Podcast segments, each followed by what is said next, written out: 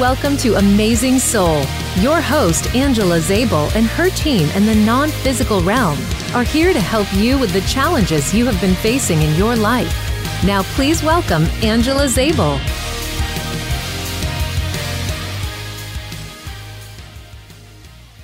Welcome to Amazing Soul on Voice America's Empowerment Channel. I am happy to have you on tonight. And tonight, for those of you don't know, my name is Angela Zabel. I am a teacher, coach, and a medium. I am on Facebook, Instagram, TikTok. I have a YouTube channel. I write for Edge Magazine and also host Edge Talk Radio. I also do um, small private sessions on Zoom, and you can do that online. So check out my information there. And then also tonight, we are going to have on Rick and Beth Olsen. So we are going to be talking with them, and the the questions we kind of had with for them are how you can heal from a loss of a child, and what does that that healing journey look like also the communication that's bridged with those that have lost that you have lost and how shamanism has helped them through their healing journey so tonight rick and beth olsen in 1999 beth and rick experienced a tragedy that no parent should ever have to go through. The loss of two children jessica and joshua in a car accident caused by a drunk driver the immediate aftermath of such a monumental loss a lot of times can be numbing and it's filled with there was filled with police and family friends and media. But it wasn't very long before rick and beth began receiving messages from their children assuring them they weren't actually gone and ultimately proving the existence of life after death. Now 23 years later beth and rick share what they learned during their journey in order to help those who have experienced similar tragedy once again living in a house filled with laughter. so the Olsens prove that it is not only possible to survive such a devastating blow, but eventually to thrive. And they he has gone into also doing shamanism. They do readings, they have classes, and they do uh, actually the medicine wheel classes, journeying to the upper world, journey of for your power animal, shamanic group healing, individual healing sessions. And they're also the authors of We Never Left You that you can find on Amazon and wherever books are sold. And they speak at grief at grief counseling groups and with other parents. So, a full disclosure, I am going to say I have worked with both Rick and Beth, uh, Rick, Rick and Beth personally. So I have experienced some of their classes, which I have to say I highly recommend to those of you listening, and also had them as teachers as part of the retreat I have held. So Rick has also personally helped with his skills and his shamanism skills as we had some uh, interesting experiences with energies uh, where I personally live. So, and definitely check out their book as I have recommended it to others that have lost children, and I feel it has helped them greatly. So, Rick and Beth, I've got to say, I want to welcome you for being here, and I'd love for you to tell your story with your words. well, thank you, Angel, for having us. Yeah, thank you very much.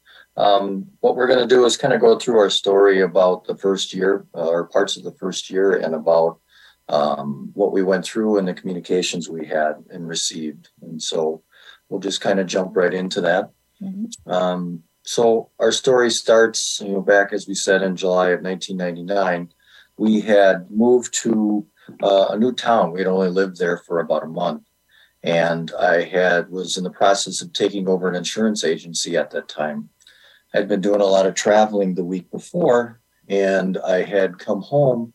And Beth uh, left for most of the weekend with some friends, and we'll get into that a little bit as far as where she went. So it was a Sunday afternoon, and we decided we were going to head to the mall. Uh, we needed to get a few things before I was going to be gone the next week. And so we drove through town and we pulled up to uh, stop and go lights. And Beth and I were in our minivan, and our two kids were sitting in the back. And as we're sitting at the stop and go lights, we see in front of us a squad car coming from the other direction with its lights on. And so it came to the lights and turned and headed down the street. And the light turned green and the cars pulled out. And I waited a second um, just to make sure everything was clear. I pulled out into the intersection. And the next thing I remember is somebody telling me don't move. You've been in an accident. We don't know how bad you're hurt. I'm holding your head so in case there's any injuries. So as I was watching this whole process of the car, this the squad car going and turning to the to the other direction, I'm watching Rick and thinking, yes, this is great that we're watching in case anything else is happening. Is there another squad car coming? And as he proceeds to go into the intersection, we're driving, and all of a sudden I just hear a loud noise, extremely loud noise. It spun us. And so I turned around to say to the children, What was that noise? And that's when I realized that as I turned, Joshua was dead. Um, his neck was broken, and Jessica was hanging half outside the window. Um, I could hear Rick moaning, and I was like, What? Again, now I'm in shock. I'm like, What the hell just happened? Um, and so I looked at my body to see if I was hurt, if I was injured at all. And I had nothing wrong with me, literally nothing. So I was, I jumped out of the car and now I'm in basically, I think, fight or flight response. I'm like, I got to help my family. This, this is my worst nightmare now coming true as I'm trying to figure out what to do next. So I start thinking out loud or just what am I supposed to do? So I need a doctor basically. And so I, I said that out loud. I'm like, I need a doctor. And this person comes up to me and he puts his hand on his sh- on my shoulder and he's like, I'm a doctor, and so is my wife. And we were in we were in the intersection watching. We were at this red light, and we saw what happened. What can I do to help? And I said, Well, can you get my daughter out of the car? Can you save my daughter?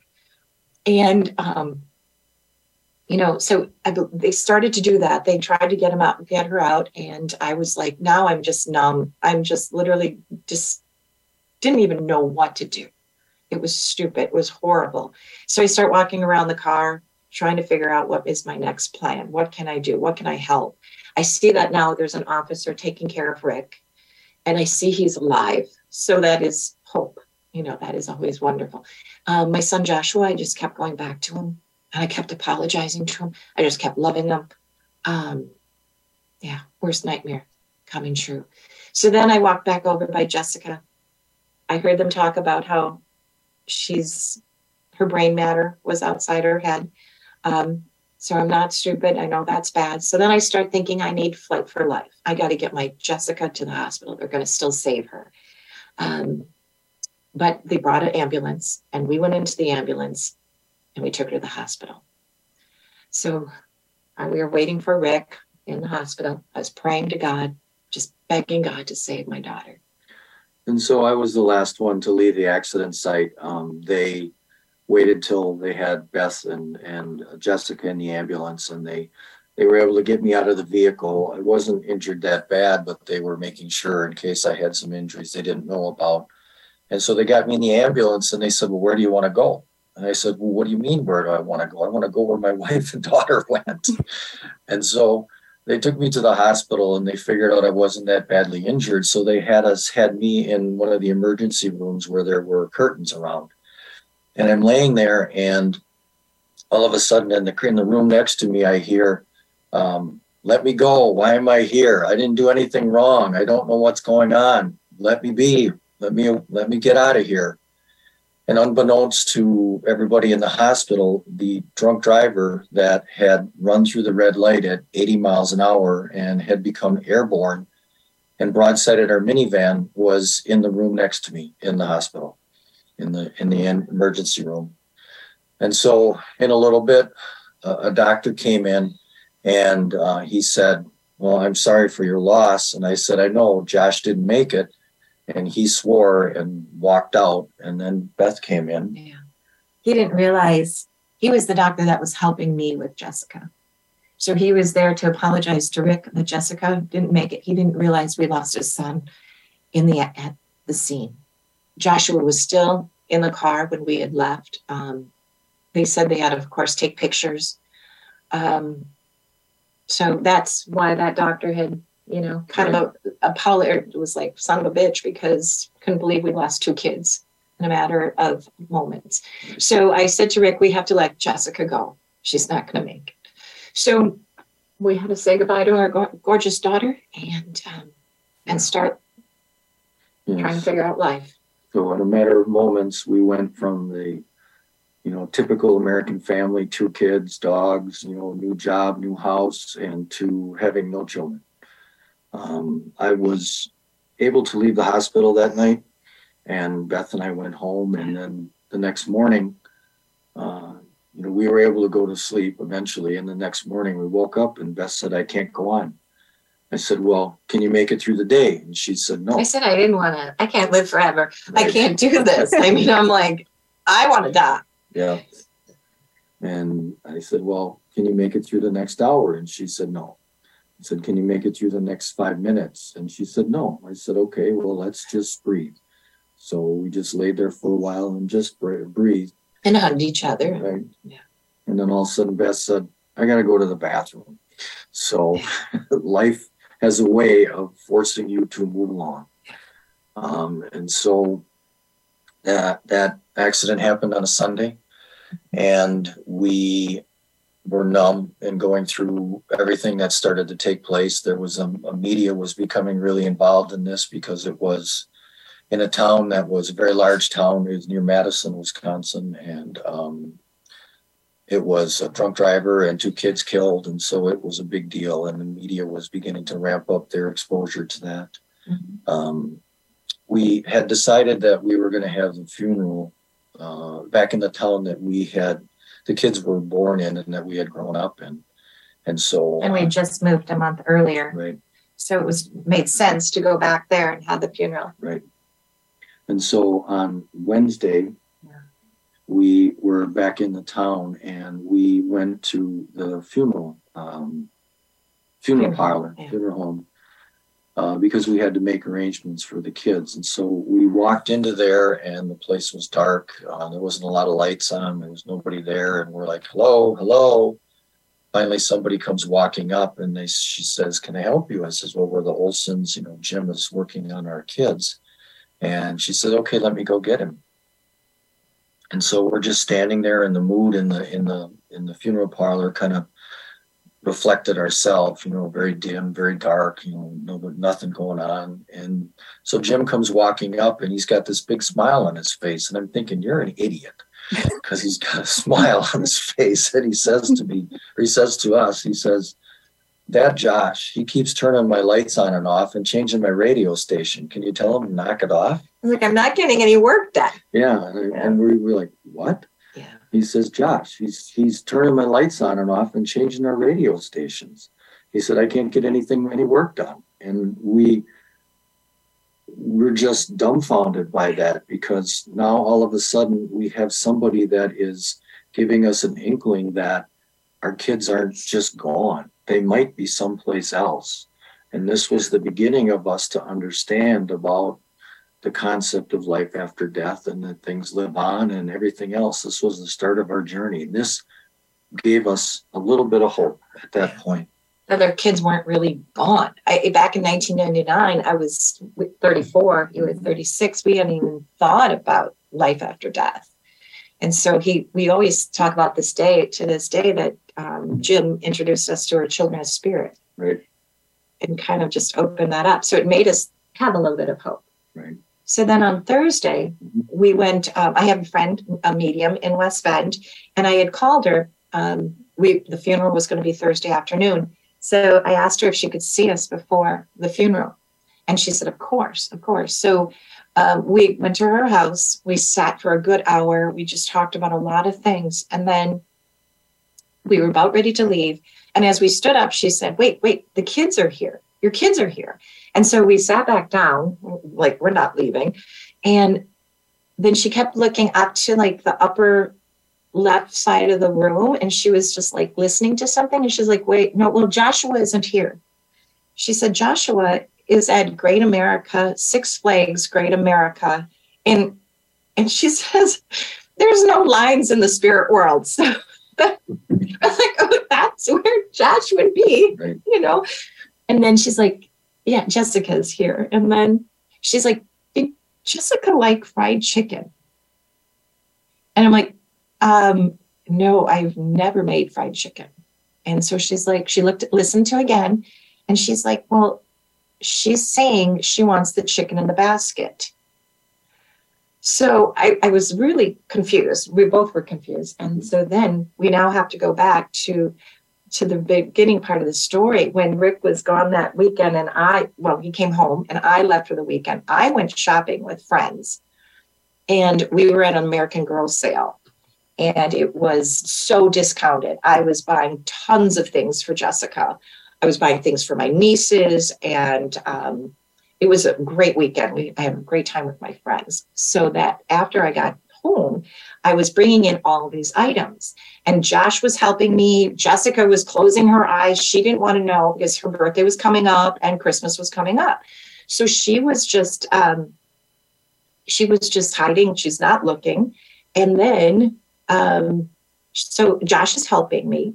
And then we were going to, um, you know, all of a sudden I got to a certain item and I said to Josh, I am this, I bought this. It's called A Little Chicken in the Basket. I bought it for your niece Amanda or your cousin Amanda, my niece Amanda. I said, but it goes with Jessica's favorite doll. Do you think Jessica would like this chicken in the basket? And Josh said, I think she would. I put that chicken in the basket in Jessica's pile and we left for the mall. That's where we were going mm-hmm. that day, right before the accident. So then I, all was I love how they come through to give you that specific information. And then that was one of the big things is uh, for them to communicate with you to let you know they're not gone. They're not, they're just, they're different and and they're still having fun. I love the no lines in the spirit world. that is awesome. I think that's something that for a lot of us, we don't think of what are they doing over there and what kind of fun are they doing. So I think a lot of times we get stuck on that. You know, you you get into grief. Of course, people pass, and you're in that grief, and you forget, like, hey, they're they're still having some fun over there, and what are they doing? I love that they let you know exactly what they were doing. I think that's so cool. It was so, cool. And I always, it, it's always interesting to me when people say rest in peace. You know, when somebody passes, rest in peace. I'm like, my kids aren't resting. It's a lot for them to do. Right. Exactly. And that's the thing. It's like they're doing stuff. They're, they're, I always look at, they're the same as we are. The only difference is they just don't have bodies right now. But other than that, they're doing everything we would have done anyhow. And and they're having fun. They're they're exploring, they're learning, they're doing all kinds of things. It's just they just don't have a body. But other than that, they're the same. And that's something I hope everybody comes back. We're going to be going to break soon. And I just want to remind everybody we've been talking to Rick and Beth Olsen, and we're talking about the journey of healing, grief, coming out the other side, and learning how to thrive and communicate with those on the other side, and learning what shamanism has to do with it. And that's what we're going to be touching on as we continue after the break shortly. So I hope you'll come back and join us then. And with that, see you soon.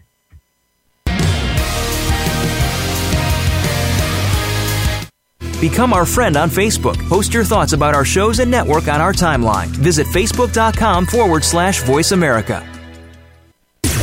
Voice America programs are now available on your favorite connected device, including Amazon, Alexa, and Google Home. Through streams with Apple Podcasts, TuneIn, and iHeartRadio, listening to your favorite show is as easy as saying the show name followed by the word podcast. Hey, Alexa Play Finding Your Frequency podcast. If that doesn't work, try adding on TuneIn or on iHeartRadio or on Apple Podcasts. Unravel the mysteries of metaphysics every week on the Voice America Empowerment Channel. Join host Barb Crowley as she and her insightful guest share what's been learned behind the veil, going just beyond our five senses. Now you can see things with an entirely different point of view. Tune in for Metaphysics, A View Through the Veil, broadcasting live every Friday at 1 p.m. Pacific Time and 4 p.m. Eastern Time on the Voice America Empowerment Channel. Use it to explore your advantage and deeper understanding. On Read My Lips Radio, producer and host, aka Radio Red, invites you to eavesdrop on her live, unscripted conversations with smart, savvy, creative people as she discovers what makes them tick, where they find their inspiration, when creativity first became their passion, and how their creative process can inspire the rest of us to think out of the box. Enjoy, aka Radio Red's always lively, cool conversations with creatives Mondays at 4 p.m. Pacific Time, 7 p.m. Eastern on the Voice America Empowerment Channel. Oh, how those lips can talk. It's your world. Motivate, change, succeed. VoiceAmericaEmpowerment.com.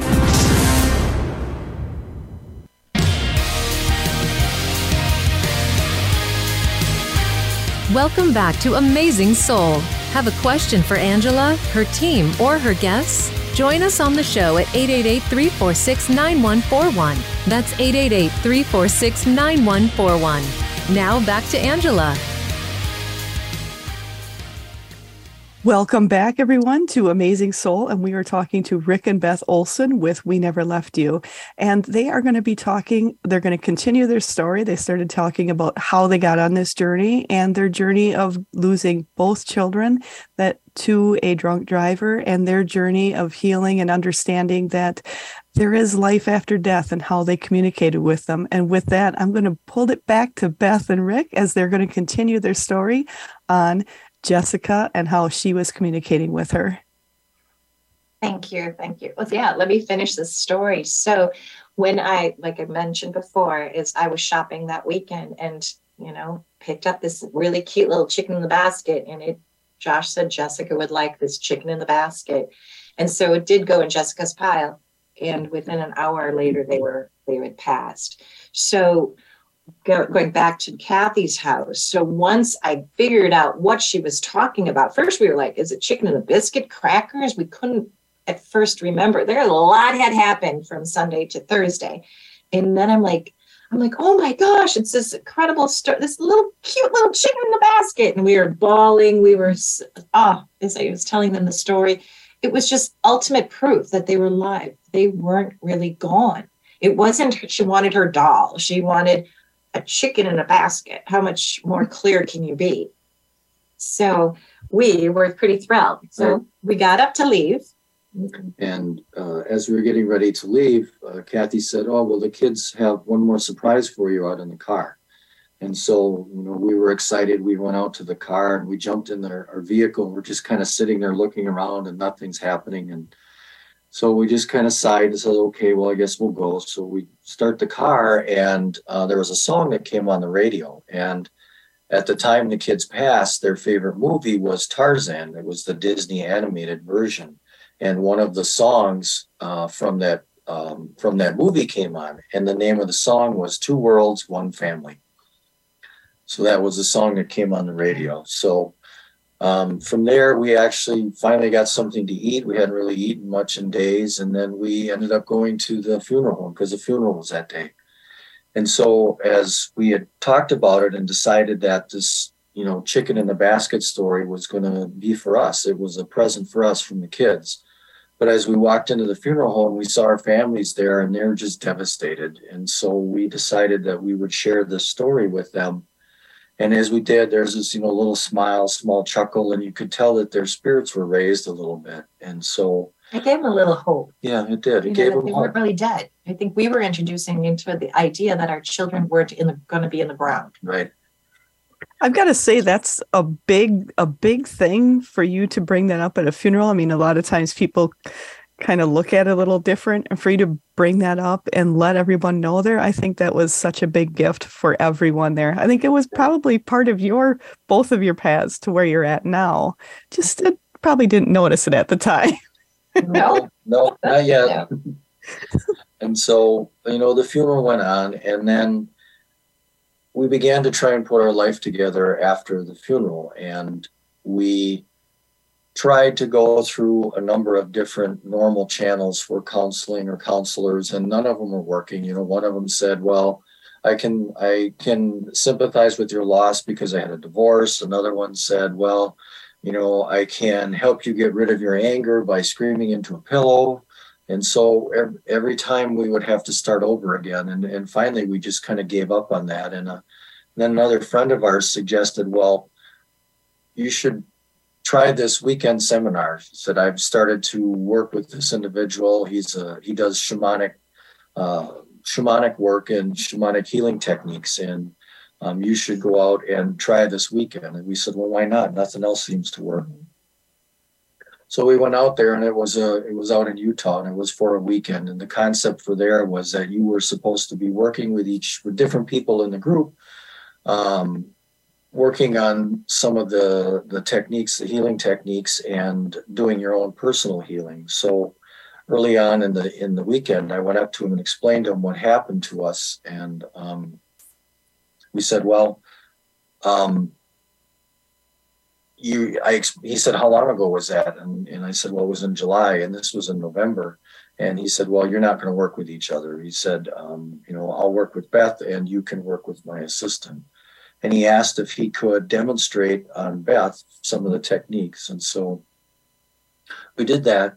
And after he demonstrated with Beth he mentioned to us that he wanted us to uh, he wanted to talk to us after the weekend and it was done. And so when the weekend was finished, we began to chat with him, and he said, I wanted to let you know that your kids came to me during the healing. He said, and they're not little kids. They are very powerful spirits. They were about eight feet tall. They're very old, very powerful.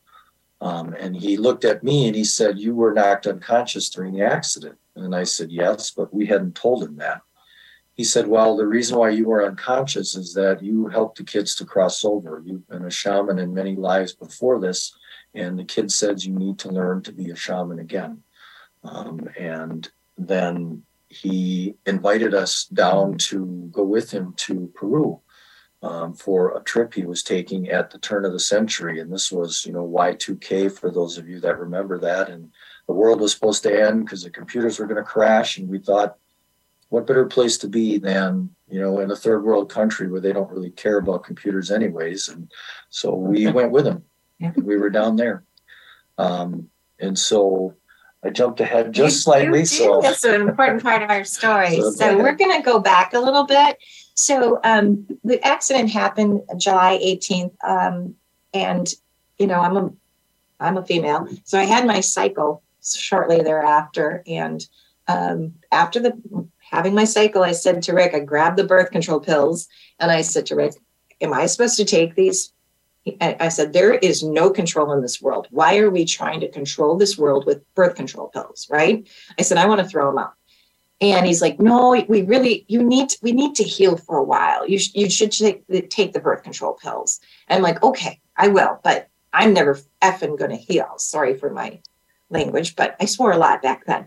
Um, but um, so I took the birth control pills for about a week. And then um, I woke up one morning and I said, I have a dream. I had a dream. And Rick said, he had a dream. I said, Well, I'm looking at him like, You never dream. You never remember your dreams. He's like, Well, I remember this one. We both had gotten the same message. You have to get the chem- get the chemical out of your body. Get the chemical out of your body. They called birth control chemical. So I was like, I threw the birth control away. You know, we then uh, jumped in the car probably a couple days later and we went to Colorado to take some time and to stop the world. The funeral director had a place in Colorado and he offered it to us. So we went to Colorado for a month. And now this is the beginning of October, August, excuse me, beginning of August. And by the end of August, I was driving down the mountain because it was a beautiful mountain spot, getting a birth control test, or excuse me, getting a pregnancy test. And I was pregnant by the end of August. Wow. So it I know.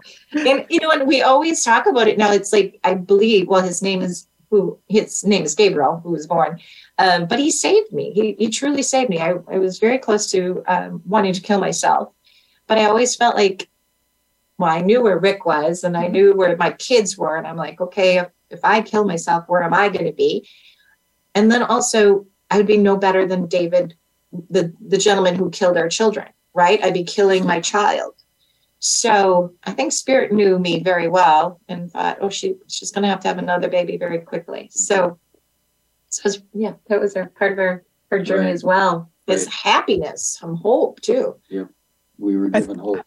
I think that's something that uh, at at a time like that, a lot of people don't feel there is hope anywhere, and for you to get that hope to help you keep going, because honestly, even for what both of you do now, talking about you know going through and, and talking about your experience it's not the easiest thing to do. And for you to put yourself out there in a public aspect has got to be I, I give you a lot of credit because it's almost like you relive a lot of it over again each time you talk. So i th- i thank you for sharing your story with so many people.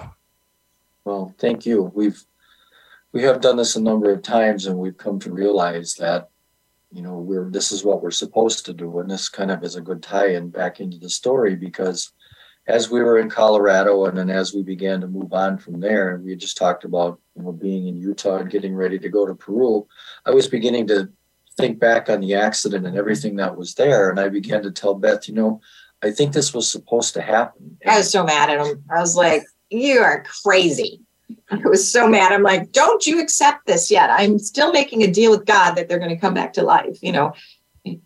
And but when you start to look back at the accident, there was too many things that all lined up together to to take place. You know, as we were leaving, Beth had a spot on her shirt and she wasn't sure if we should if she should stop or stop us so we could go back so she could change. I really wanted to go back, but then I had that little chatter in your head that was like, no, he wants to go to the mall.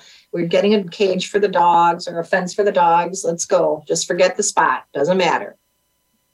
When you know we pulled up to the intersection and that squad car that turned and went the other direction, he actually saw the drunk driver go past him and he saw the accident happen in his rearview mirror. So he was right there to witness it and was able to call things in right away the gentleman that was in our vehicle holding my neck was an off duty police officer that just happened to be in the intersection when the accident happened. There was the husband and wife doctor that were in a car on the opposite side of the intersection from us that was there in order to begin to work with Jessica. Um, there was already ambulances en route that they redirected to us. Flight for Life was in the air. They redirected it to us. And when we start to think about you know, we, we began to understand why I was knocked unconscious, but then we began to put the pieces together that Beth had to be conscious. She had to be awake so that she could see that everything she thought she needed or wanted was made available at the accident site. So there was no doubt in her mind as time went on that there wasn't anything else that could have been done to help save the kids. Right. And I wanted to make sure I would have I was so happy to know they weren't crying out or in pain. And if I was knocked out, I would have been able to be there for them. And I think that would have haunted me for my entire life that somebody's not telling me something. Right. Somebody's hiding something from me because they needed me, right? So, and to this day, I still know I was encased, an angel was wrapped around me. I still can feel it um, because I didn't move. I should have been bonked on the window. Um, the accident reconstructionist did say we should have both died as well. All, you know, all four of us should have died in the car.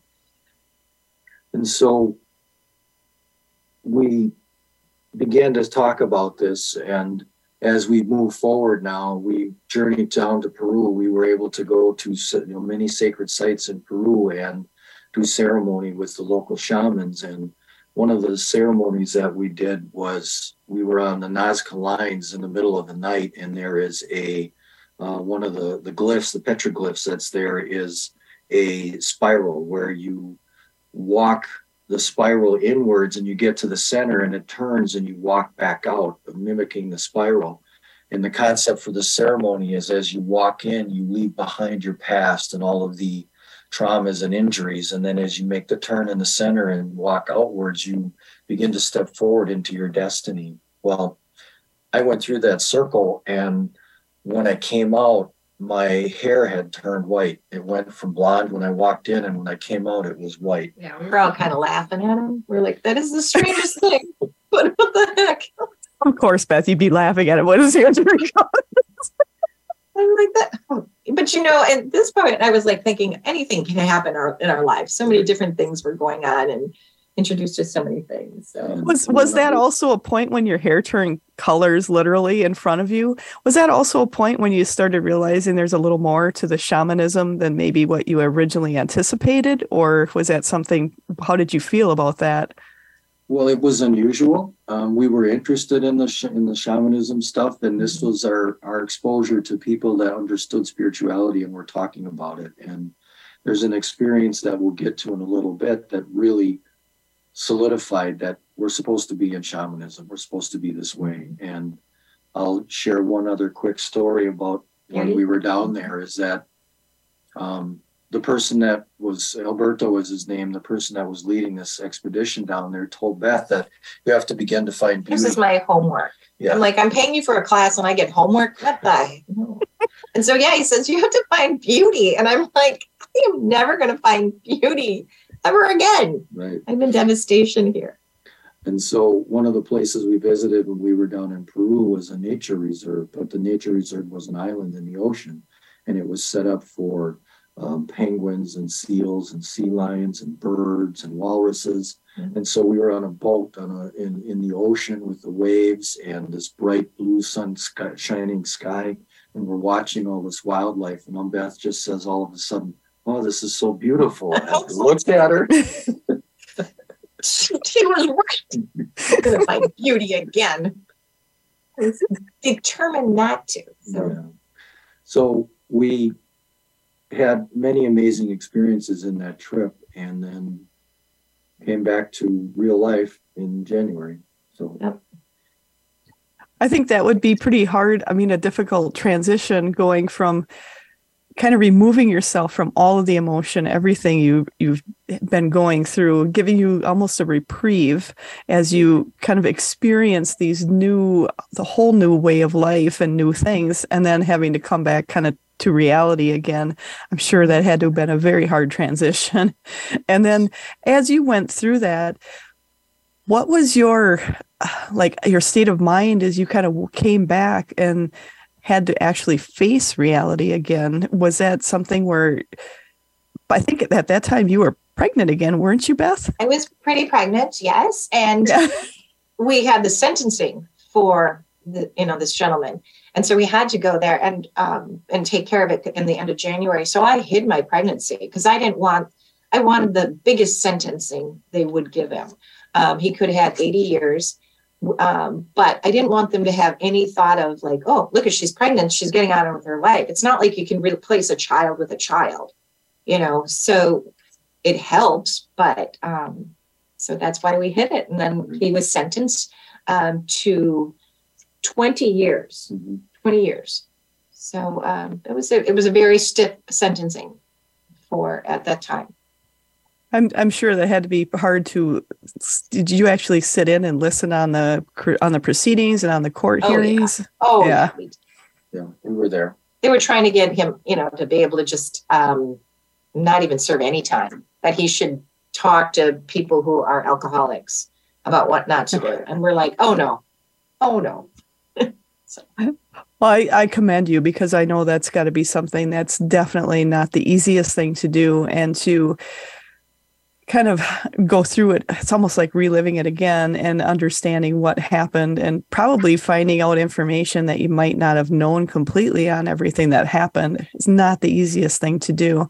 And as you went through that, I just I just am still in awe of both of you for going through that and kind of putting your life back together, finding the beauty because I know with you know to find beauty in something when it feels so tragic.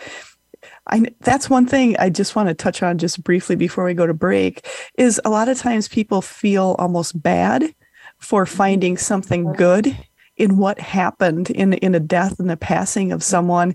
And uh, do you think that's something that is also part of what plays on us with tr- having to almost make an excuse why you're happy or why something feels beautiful again Most definitely. There's a lot of guilt to having happiness. I mean, I used to cry if I wasn't thinking about them 24 7, or if we watched a movie, Mhm. it, it, then to get back into reality of, oh my God, they are dead. Uh, But, and I took my mind off of them for that little bit of time. It, it, it, there's a lot of guilt for that. It's like, how can I be okay? How can I start living? How, yeah. And I, I, think that's something a lot of people need to kind of give themselves a little bit of a break on, especially when you're losing right. you're losing children, you're losing someone close to you, to give yourself a break and and it's okay to be happy. It's okay. It's not like you're not forgetting about them. It's just that you're changing the dynamic of the relationship and to give give yourself a little reprieve on that and feel happiness again. Because honestly I feel that's something that holds a lot of people back when they're in grief. And I'm like I said I'm so appreciative of both of you coming on to talk about your journey and with that, I just want to remind people that we are going to be going deeper into their into their journey and talking about what they're offering now, talking about the shamanism, how everything moves forward, and how things can help you. And with that, I'm looking forward to hearing from you and listening, having you listen right after the break. Follow us on Twitter at VoiceAmericaTRN. Get the lowdown on guests, new shows, and your favorites. That's VoiceAmericaTRN. Have you become a member yet? Sign up now to become a member of Voice America. It's always free and easy. Plus, you get to take advantage of some great member benefits. Get unlimited access to millions of hours of on demand content across all of our channels. Keep track of your favorite episodes, shows, and hosts in your own customizable library Find out what shows you might be interested in based on your favorites. Plus, you get insider access with our newsletter. Membership gives you more. Sign up at voiceamerica.com and click register at the top right.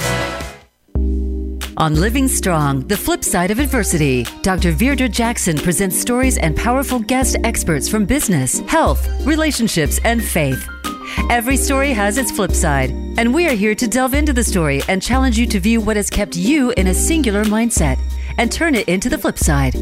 When you can effectively do that, you'll experience necessary growth. Tune in live every Thursday at 5 p.m. Eastern Time and 2 p.m. Pacific Time on the Voice America Empowerment Channel. You have the power to be stronger, live fearlessly, and enjoy the benefits of a great life. Listen for Fearlessly Authentic with host Jody Harrison Bauer. Jody has proven at an age when many start to slow down that she is just getting started. With two grown daughters, a successful business that she started at 50, a finalist in the Sports Illustrated swimsuit issue, and a two time world bikini champion. She's ready to take you to the next level in your life. Fearlessly Authentic airs Thursdays at 4 p.m. Eastern Time, 1 p.m. Pacific Time on Voice America Empowerment. It's your world. Motivate, change, succeed.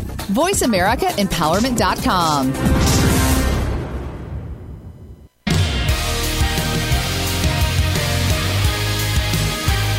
Welcome back to Amazing Soul. Have a question for Angela, her team, or her guests? Join us on the show at 888 346 9141. That's 888 346 9141. Now back to Angela. Welcome back to the Amazing Soul. And I am Angela, and I'm here with Rick and Beth Olsen. And we have been talking about their journey with losing their children, the communication, and the uh, special events that have had happened throughout their life to let them know that both Jessica and Joshua have been with them the whole time and they have their own journey to live, which was maybe a little different than they originally anticipated with their life. So, with that, I would love to go back to Rick and Beth Olsen and go ahead, Rick and Beth, let us know what you have going on and what, how there was another part of your journey you wanted to go in, get into about the shamanistic journey and how that started. Yeah. So we, after we came back from Peru and had the sentencing, we began to continue with these classes for uh, learning shamanic healing techniques. And this course that we became involved in was uh, eight days. Uh, the course was eight days long, but it happened um, four times over the course of two years. And so we, in February, we went out to be part of the second uh, second course, and we were out in California at an Indian um, Indian reserve, and there was a, a, bunch of log cabins that were set up there for people to come in and do classes such as this. And so we, because we had missed part of the first one, we were doing some extra work in the evenings with the instructor and the assistant instructor, and we were. It was late at night, and we were in this log cabin, and uh, it was a large log cabin because that's where the class was held and I was sensing and trying to sense energies on this person. And all of a sudden, I felt this rush of energy come into me, and I just pulled back. And the next thing I remember is having Alberto, hearing Alberto tell me, You got to get up, you got to move. Mm-hmm. So we both were trying to sense energy. So we were on, there was a gentleman laying on the ground, and we're kneeling next to him. And of course, we're trying to feel his energy body, right? And as we're doing this, there's a window on the wall. I'm facing the wall, and Rick and I are both facing the wall. And I see in the window a like lightning bolt, just like a flash of lightning. And I thought to myself right away, I'm like, oh my gosh, we're gonna have a thunderstorm because we're from Wisconsin and it we had a lot of rain, don't we? it's a lot of storms. and so that was my first thought. And then I'm like, wait a minute, I'm in California. Um, and it never rains in California. They have this drought, right? So I didn't know what the heck it was. Well, the next thing that happens is there's like a splash of lightning, bright light in the building. And I see Rick, you know, move his hands like this. And he puts his hands onto his lap and he closes his eyes. And I'm just kind of watching this. And then all of a sudden, this this building had this fluorescent, not fluorescent, track lighting. track lighting. And there were these gold, they were about that long, gold lights. And there was a whole, probably 10 of them on the ceiling. One just started flashing, just blinking. And then, um, and I'm watching Rick, I'm watching these lights, and then all of a sudden, two lights are blinking. And then I see the person who was trying to teach us, she's like, Alberto, Alberto, come over here, come over here. And, you know, I'm clueless, but I wasn't like, I wasn't scared or anything. Rick is now sweating. And I'm like, I, again, so much has gone on in our lives. Like just can't explain all the time. now, uh, like now we've got four track lightings. They're just blinking, blinking, blinking, and now all of a sudden it's just like just all we're going. It was like strobe lighting. I wish to God we had cell phones. We had we had flip phones back in you know the year 2000. We didn't have iPhones. Otherwise, I would have been like, you know, filming the whole thing. And I hear Alberto saying, "Rick, you were struck by by lightning. You were struck by spiritual lightning. Spirit wanted you. You need to move. He's like, you cannot let that energy stay in your joints, in your body. You have to move and get it going. Otherwise, you'll be paralyzed. So Alberto said, Rick, Rick's a uh, fourth degree, fourth degree in Taekwondo. He said, get up and do your basic form. So after probably five minutes or so, 10 minutes, he was able to get up and he starts doing his basic forms and starts moving. And so as I'm moving, I'm just feeling these waves of energy come off of me. And I had no idea what had happened at this point. And so uh, after a certain amount of time, I don't know how long it was, I lost track of time. Alberto says, just go outside and ground this energy. And so I did that. And then he talked to us the next day about, you know, what had happened. And he said, you were struck by spiritual lightning. He said, there's one, that's one of the three ways that traditionally people are called to be shamans is to be struck by lightning. He said, I've never seen anybody get struck by spiritual lightning before. He said, they wanted you. You need to be a shaman. And so we continued on, you know, with the classes and, you know, we continued on with our life from there as well because we now understood that this accident with the kids happened to put us in a position to be able to help other people. And so we've continued with the shamanic work. We you know, as you mentioned early on, we speak with people at, at individually or at, at groups, and we use our experiences that we've learned to help people to understand that there's hope, to understand that, you know, your children or your loved ones are not gone. They're just in a different place, and you just have to learn to speak the language that they speak now. You have to learn to look for the signs. And that's something I think is so key, I think, for people to realize look for the signs. And a lot of times I think people dismiss the signs they're getting because they're like, oh, it couldn't have been that. It couldn't it couldn't have been them. And are you sure could that really have been? And and it's it's really for you to let people know to say, watch for the signs, really pay attention to the signs because they find whatever ways they can to reach you. And I love how you said earlier how they use the song on the radio when you got into your car because that is so key. So many times they send songs, they do whatever they can. It's really up to us to really listen to those signs. Right. I mean, you can think of it as a coincidence, but if you continue to always think of it as a coincidence, you are limiting your capability to get communication from them. And I think that's something that for I, I like how you said you're limiting yourself because a lot of times by dismissing it, you're not trusting yourself and I, I look at uh, intuition as and trusting yourself as like intuition. The more you use it, the more you trust yourself, the more it grows, just like any muscle, just like going to the gym. And the more you trust it and listen to those signs and messages, because I know, Beth, you've been receiving messages from your children also. That's something I, I know you have been doing. And what I'd um, I know we're running a little short on time, but what I'd like to do is one time we're going to get into more about your communication, the actual communication you've been having to Beth, and, and go through that. Um, and I'd like to know now, as you're going through this journey, the shamanic and offering all the different um, healings and the books you have for others, has that communication helped you with even what you feel is needed for people as you go forward? Most definitely. You know, because um, we're just walking and breathing this life that we never intended, you know, and we're trying to make the best of it. But now it's like to actually survive an accident that we shouldn't have, you know, it's just put us in a, a spot to say, okay, all right, we will honor this. And, you know, we go for, we're going to go forward and do as much as we can. Right. Um, and our kids continue to give us signs. In fact, um, the kids will help me when I do healings, or in some cases, they'll actually present themselves to people that are doing having the healings done. They'll present themselves to them to help them through their healing process. So they work from the other side in a lot of different ways. And I've got to say, so a lot so you know i'm a medium also and before we started the show i just got this overwhelming feeling of just how proud they are of both of you and they make me cry so Aww. how proud they are of both of you and the journey and they i just keep hearing the journey that you both took and you took it in such they i just keep hearing eloquence you took it in such an eloquent way and really helping people so I really want to honor both of you because we've only got a few more minutes. Do you want to go over like some of the things you offer for a people? Um, sure. I mean, we we do the individual shamanic healings, which can be very powerful for people. Um, we talk with people and, and help them. Um, we run different types of utilize different types of shamanic techniques, and you mentioned some of them in the beginning. We offer some journeys to help people learn how to connect directly with spirit on their own.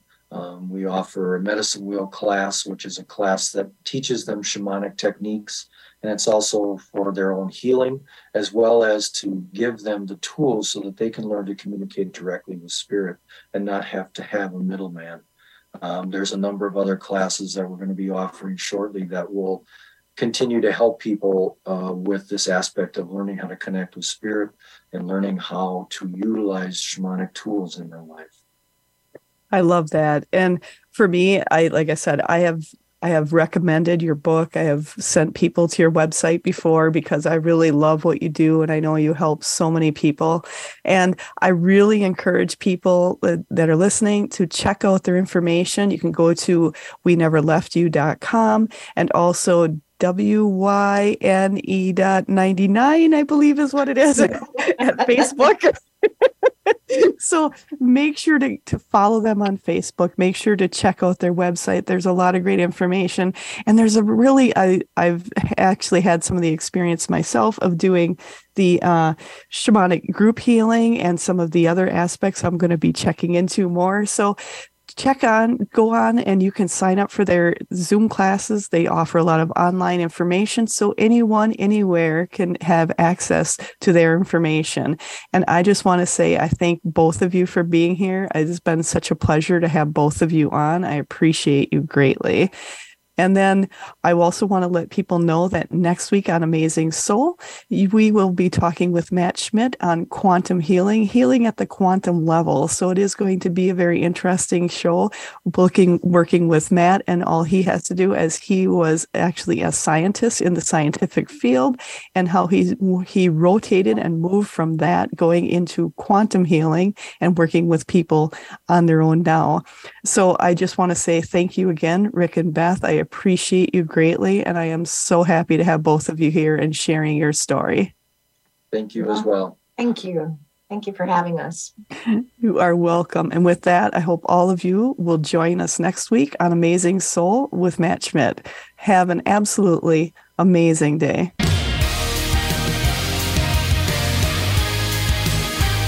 Thanks for listening to today's episode of Amazing Soul. We will have another life changing and inspiring episode next week. Have a beautiful week.